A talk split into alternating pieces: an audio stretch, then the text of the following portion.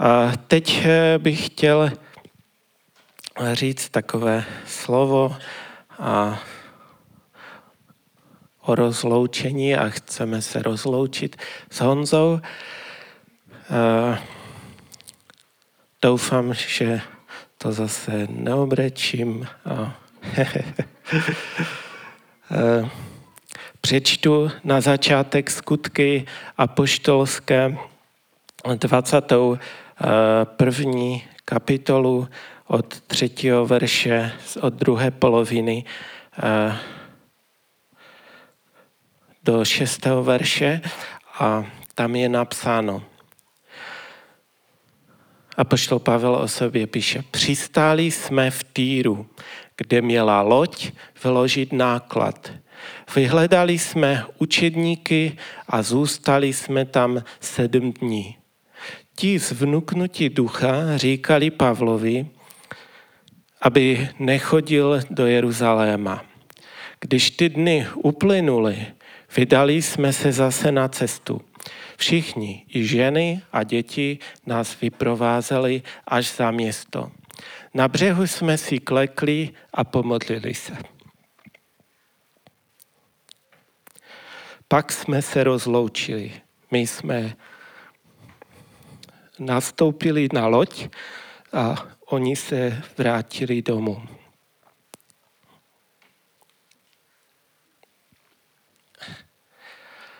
Pane, děkujeme ti za to, že od tebe můžeme brát a děkujeme ti, že ty jsi ten, který ukazuješ Boží vůli a, a že se tak chce, chceme se, pane, nechat tvou Boží vůli nechat vést a děkujeme ti za tvé slovo, které nám ukazuje věci, a chci tě, pane, prosit, aby si nám požehnali tuto chvíli. Amen. Takže tady je napsáno, že apoštol Pavel píše, že přistal v Týru. A tam vyhledal učedníky a toto město Týr, to je v dnešním Libanonu, a je to město, které mělo i nemělo slavnou historii. A tak bych chtěl eh, krátce na okraj o tom něco říct, protože toto město eh, známe, že pan Ježíš v Lukáši 10. kapitole ve 13. 14. verši říká běda ti Chorazin, běda ti Betsaido, kdyby se byli v Týru a Sidonu událi takové mocné skutky jako u vás, dávno by byli seděli v žíněném šatě, sypali se popelem a činili pokání. Ale Týru a Sidonu bude na soudu lehčeji než vám. A já nevím, jestli jste se přemýšleli o tom, eh, co to bylo za město, v kterém to apoštol Pavel přistal a nebo se zastavil a o kterém pan Ježíš se takto vyjadřuje, co v tom městě se stalo. Vypadá to, že se tam stalo něco strašlivého, strašného a skutečně to tak bylo. Tak bych chtěl eh, tak jenom na okraji říct to, co si můžeme přečíst eh, v, v encyklopedii a tak dál. A zjistíme, že to město Tyr, Tyros bylo, bylo založeno ve třetím tisíciletí před naším letopočtem jako nové přístavní město. A v Biblii čteme také o tom, že sám Eh, David král nebo král Šalamoun eh, využívali tento přístav nějakým způsobem, byli s městem Tyr zpříznění. Eh, čteme o tom, že poslal Davidovi cedrové dřevo, to se také říká, že Libanon je teď, že tam prostě oni mají i v tom ten cedr, že v té vlajce a e, i Šalomounovi to posílal a e, v určitou dobu dokonce mu napsal takový písemnou odpověď, to čteme v Paralipomenon, v druhé Paralipomenon 2.10, kde je napsáno, že Churam, král týrsky poslal Šalamounovi písemnou odpověď, protože hospodin miluje svůj lid, dal mu za krále tebe. Takže dobré. Dočteme se v encyklopedii, že tyrská skladiště v té době byla skladiště prostě ve starověku byla středem celého tehdejšího světa. Takže mm, to dokazuje i to, že sedm dní tam skládali nějaké věci. Dočteme se, že Týr se skládal ze dvou rozdílných částí skalní pevnosti na pobřeží takzvaného Starého Týru a města vybudovaného na malém skalnatém ostrovku necelý kilometr od pobřeží. A tato pozice umožňovala velmi dobrou obranu celého místa. A taky, že ne. Dočteme se, že město Týros obléhal za pomoci Féničanů po pět let Salmanasar třetí. A neúspěšně. Pět let. Pak se dočteme, že Nebukadnesar II. dokonce obléhal toto město 13 let. Od 586 do 573 před naším letopočtem, avšak neúspěšně. Dočteme se, že nějaká tyrská princezna Elisa se zapletla do spiknutí, jehož cílem bylo převzít moc nad městem a když bylo jasné, že neuspěla, tak se zmocnila aspoň flotily lodi, odplula do severní Afriky, kde založila město Kartágo. Takže i vnitřně bylo toto město nedobytné, že? A teď už k tomu, o čem hovoří pan Ježíš. V roce 333 před naším letopočtem dorazil do Fénicie Alexandr Veliký. A ten byl skutečně mo- mocný, takže většina měst tam, Tripolis, Byblos, Beritos a Sidon, se Alexandrovi okamžitě vzdala. Pouze obyvale, obyvatele Týru si byli tak jistí, že se postavili proti makedonskému králi. A proč? Když jim jako podmínku kapitulace stanovil zákaz obětovat Melkartovi. A já se si říká, to je neuvěřitelné. Přijede takový velký král, řekne jim, žijte si, jak žijete, všechno jeď, ať jede tak, jak jede, ale mám jednu podmínku. Zakazuji vám obětovat vaše děti nebo nějaké oběti Melkartovi a když toto přestanete dělat, to bude známka kapitulace. A, a v Tyru řekli ne. A tak Alexandr toto nepochopil a je tam napsáno, že byl uražen jejich opovážlivosti a zahájil obléhání města, jež bylo v podstatě mocnou ostrovní pevnosti s úzkým pozemním přístupem spojujícím jej s pevninou.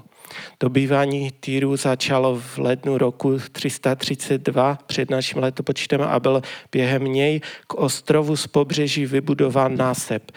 Trvalo sedm měsíců, než se makedonské a spojenecké fénické flotile podařilo zlomit udatný odpor obránců.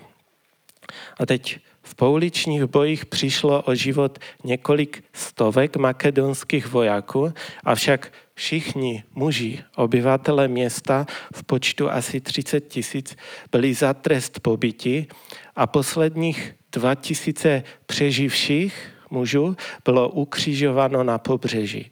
Ženy a děti byly uvrženy do otroctví. Alexandrovo dědictví však v Tyru zanechalo nesmazatelné stopy, tedy hráz, kterou vytvořil, už navždy spojuje staré město a pevninu a Tyros se stal poloostrovem.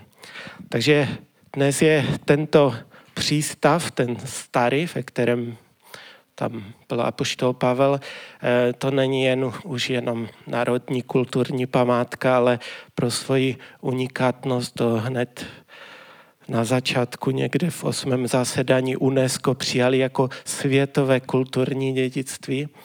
A když si najdete mapu nebo nějaké, tak to tam všechno najdete, tyto obrázky. Ale teď už chápu tuto větu. Kdyby se v Týru, kdyby v Týru viděli všechny ty věci, které které vidělo eh, Chorázim, a tak prostě by dávno činili pokání. Takže apoštol Pavel, to bylo tak na okraj, ale apoštol Pavel znal tuto historii tohoto města, nepochybně ji asi znali všichni. Ocítá se v tom týru, kde měla ta loď vyložit náklad, jsme četli, a první, co dělal, je, že začal hledat učedníky. A nevím, jestli tam byl na nějaké cestě, ale myslím, že ne. A že by tam někoho znal.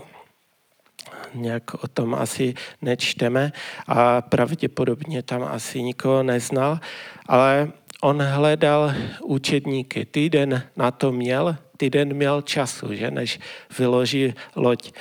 A, a našel učedníky.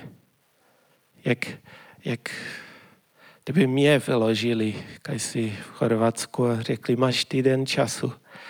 A tak co bych dělal? Šel bych hledat učedníky na pláž, tak až kdyby robil něco jiného. Ne. Uh, No, jak bychom poznali dneska učedníka? E, ale apoštol Pavel našel učedníky a byl tam s nimi a oni mu z vnuknutí ducha, jak jsme četli, mu řekli, ne, nechoď do Jeruzaléma, to tam budeš mít těžké. Stejně mu později patrně prorokovali asi Filipovi dcery, také stejně eh, prorok Agabos, kdy čteme eh, o tom pásu, že, že si svázal i ruce, už to tak drasticky úplně ukázal. A my tam čteme ve skutcích 21.14, že protože se nedal přemluvit apoštol Pavel, přestali jsme naléhat a řekli jsme, děj se vůle páně. A poštol Pavel byl stoprocentně přesvědčen o boží vůli pro svůj život. Byl stoprocentně přesvědčen o tom, že v Týru nemá zůstat, ale že má sednout na tu loď a odjet do Jeruzaléma. A nezabránilo to v tom ani mm, ti učedníci v Týru, kteří řekli, zůstaň mezi námi, nechoď dál. Neodradilo ho prostě, ani ho nezastrašilo, že to bude pro něho nevýhodné. Nebo že prostě to, co mu prostě mu řekli, tak mu víceméně potvrdili tu boží vůli. A tak to chápu, že ti učedníci, když už jako mu mluvili, že a viděli, že Pavel stejně tu boží vůli vidí takhle a mu to nikdo nevymaže z hlavy, tak řekli, děj se vůle páně. A věřím tomu, že apoštol Pavel byl všemi těmi proroctvími, kolik jich jen bylo, byl přesvědčen ze svého pohledu o tom, ze své pozice, že mu to v podstatě potvrzovalo, že toto je boží vůle a že to Jeruzalém má jít, že to je to správné. Uh, něco podobného vidíme i v příkladech některých že misionářů, kteří prožijí a chtějí do nějaké země, a do nějakého koutu světa, jsou tam povolání, táhne je to tam a i když přijdou zprávy, že tam je válka nebo nějaká persekuce nebo je tam hlad nebo co, tak je to neodradí. Oni ví, že prostě ta boží vůle, ta jejich cesta je tam a za každou cenu tam chcou jít hlava nehlava. Stejně tak věřím, to měl Pán Ježíš Kristus, který znal Boží vůli, vůli svého Otce pro svůj život. A i když přišly nějaké zlé okolnosti a trápení a, a e, možná bolest, možná i učedníci mu chtěli pomoct a chtěli ho odradit, že? A Petr mu říká, pane, to se ti nemůže stát, aby si zemřel. A mu řekl, běž pryč. Co, co ty mi tu budeš mluvit, když přemýšlíš přízemně. Takže neodradilo ho nic od té boží vůle, žádná situace, žádné démony, žádné pocity. On prostě přišel naplnit boží vůli a tu a, chtěl naplnit za každou cenu. A, dokonce říkal, e, že můj pokrm je, že činit vůli Otce. No co bych dělal já, kdybych se dostal mezi tyto učedníky?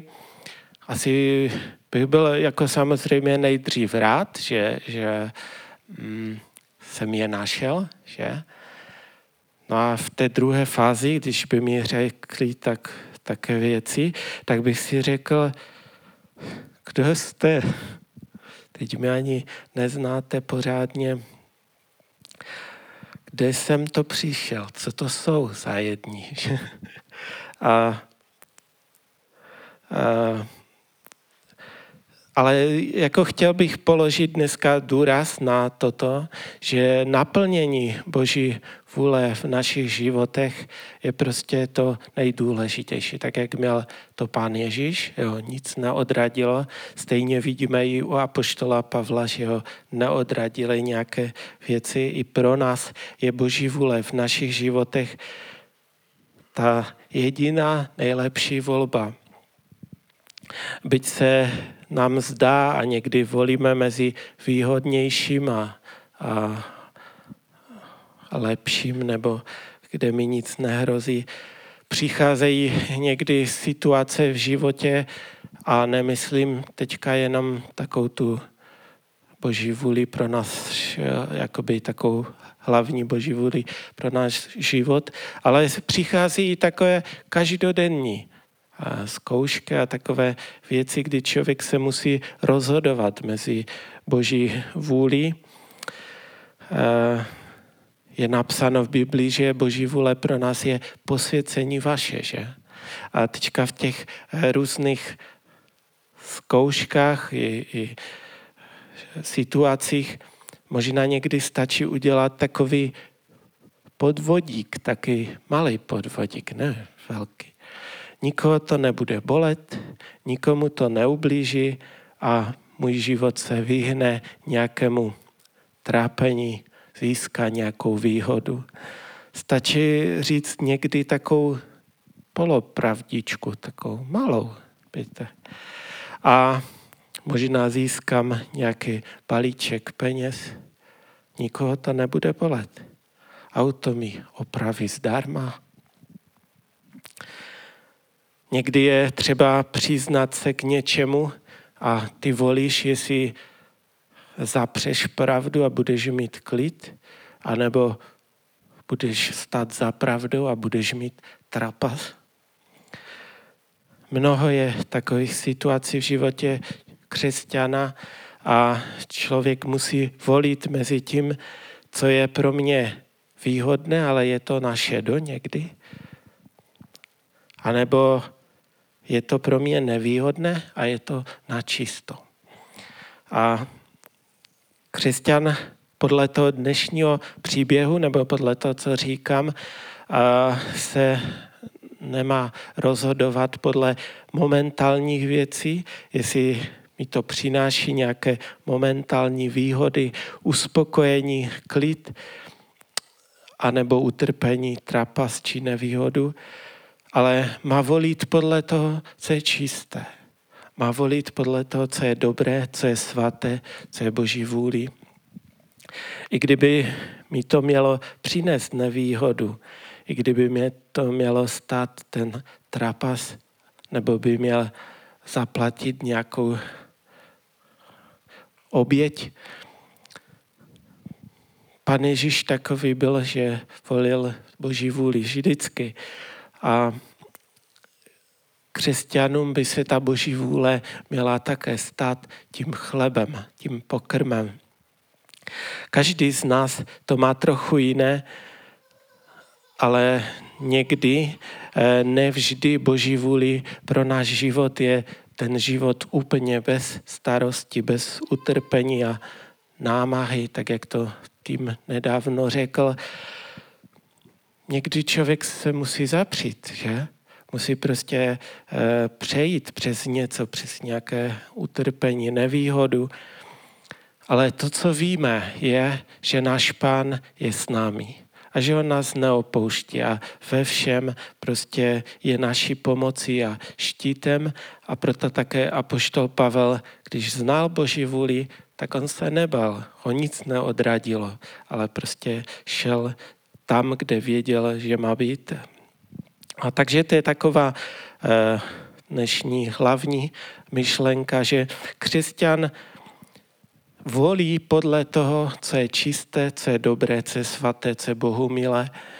A i kdyby to mělo stát nějakou tu oběť, nevýhodu či trapas, prostě ta boží vůle pro křesťana je rozhodující. A tomu podřizuje svůj život.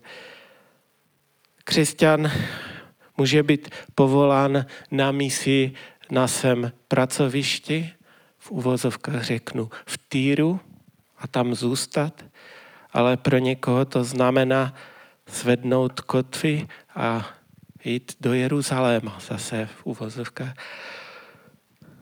Nebo někdo jiný je povolán do Iráku nebo někde na misi.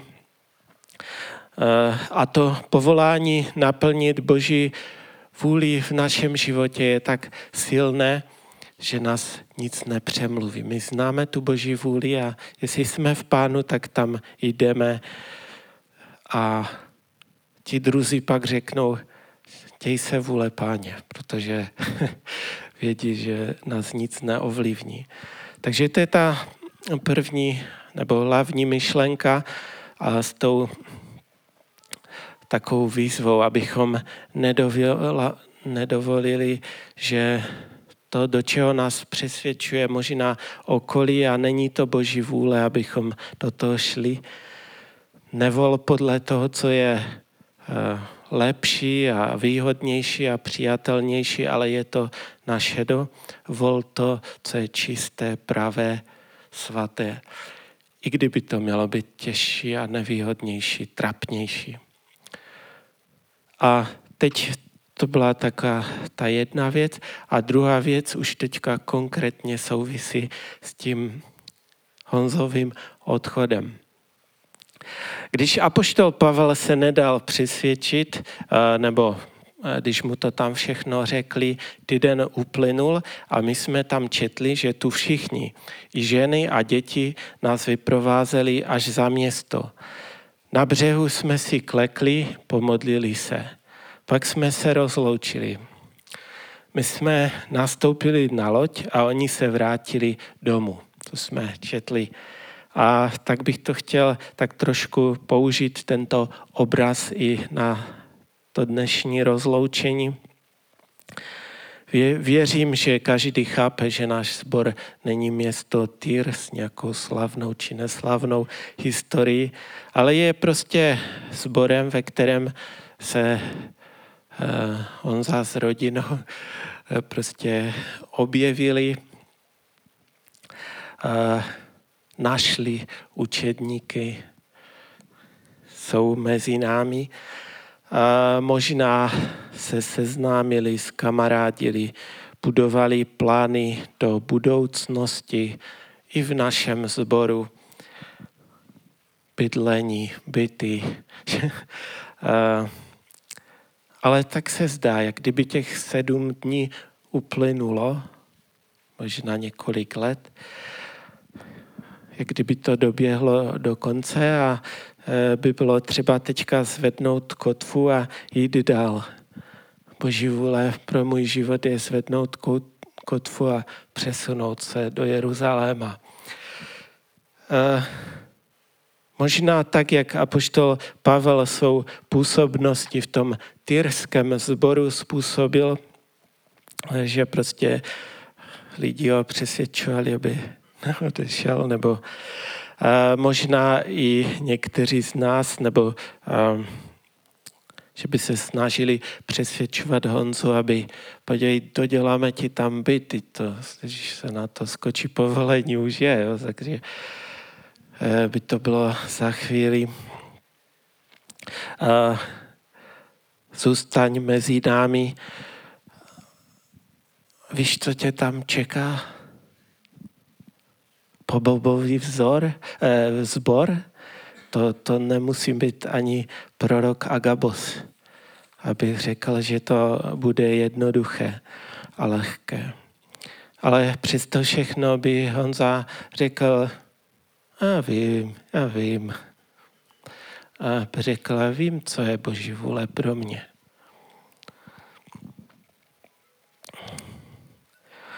Já věřím, že chápete, že to myslím obrazně, že Honzovi tady nikdo nic neprorokoval, ani ho, myslím, asi nikdo nepřesvědčoval, aby tady zůstal, ale spíše tak jsme se shodli a viděli to i na radě, že je to boží vůle, ale možná to říkám jako, že, něk, že by také přání. Honzo, zůstaňte zde, a, e, ale prostě když by on zaznal Boží vůli, tak bychom pak museli říct podobně, co tam bylo napsáno, ale Honza se nedal přesvědčit. A tak nám zbývalo by říct, děj se vůle páně. A teď bych chtěl obrátit pozornost v tom příběhu na to rozloučení protože to dneska je pro nás aktuální. Když se nedal přesvědčit, řekli jsme, dělej, děj se vůle páně. A pak jsme četli, že všichni šli, i, i prostě děti, všichni na to pobřeží, tam si na té pláži, tam, kde bylo ukřižováno těch 2000 mužů, ten zbytek, tam, tam někde si klekli do toho písku, do těch kamenů a tam se modlili. Tak toto je Týrské pobřeží, země cedrů. Tam jsou cedry po pravé straně. Když jsem byl v Bělorusku, tak tento jev tam byl úplně normální. A modlitba ne na kolenou byla až divná. Tak byli jsme u někoho na návštěvě, tak jsme klekli na kolena, modlili jsme se. Byli jsme v malém zborečku, klekli jsme na kolena, modlili jsme se. Když se byl v Mínsku, v tom mega zboru, tři tisíce, taky zbor, a tam bylo, že se budeme modlit. A já se se postavil. A Dimitri říká, na kolena. A on, jak víte, jakou měl tu nohu, tak s tou jednou nohou poklekal na koleno. A celou dobu klečíte bez zapření o židli. Mm, stát nebo sedět, samozřejmě seděli, ale to byli ti, kteří eh, nemohli. A že prý na Ukrajině je něco podobného, tam se nebyl, ale že prý i tam to je. A já bych tady nechtěl nějak změnit nějaké zvyky, ale když už máme tuto příležitost a tak, taky čas tu je, kdy se chceme rozloučit, nemáme tu ani kameny, ani písek. A tak se mi stalo, že bych toto ani možná nevozil, aby jsme to napodobili. Ale když je taková speciální chvíle, tak věřím, že nám to nebude vadit, když uděláme takovou výjimku, že kdo je schopen si pokleknout. Kdo ví, že není schopen, kdo ví, že prostě by už nevstal nebo tak, ať klidně sedí. Ale ti, kdo skutečně můžou a jsou zdraví a jsou schopní, tak eh, bych chtěl, eh, že bychom, bych tady pozval teda Honzu s Julie, a nevím, jestli děcka máte i na tom, že? Jsou tu? Ne, jsou na školce. Tak to by bylo pěkné, kdyby tu byli. Nevím, jestli půjdou, jestli se jim bude chtít. Zkus, zkusíš pro ně zajít? A, takže by jsme prostě je pozvali tady dopředu, abych pozval i bratry starší. Klekli bychom si na kolena, tak jak tam se teda rozloučili s apoštolem Pavlem. A vyprošovali bychom milost pro Honzu, pro jeho službu. Eh, děkovali Bohu za to, co tady udělal nebo vykonal. A možná našel jsem takovou modlitbu od apoštola eh, Pavla Filipském 1.9, kde je napsáno, a za to se modlím, aby se vaše láska ještě víc a více rozhojňovala a s ní i poznání a hluboká vnímavost. Abyste rozpoznali, na čem záleží a byli rizí a bezúhonní pro den Kristův. Plní ovoce spravedlnosti, které z moci Ježíše Krista roste k slávě a chvále Boží. Takže bychom se tady takovou modlitbou modlili a, a tak jim požehnali. Takže pojďte tady dopředu.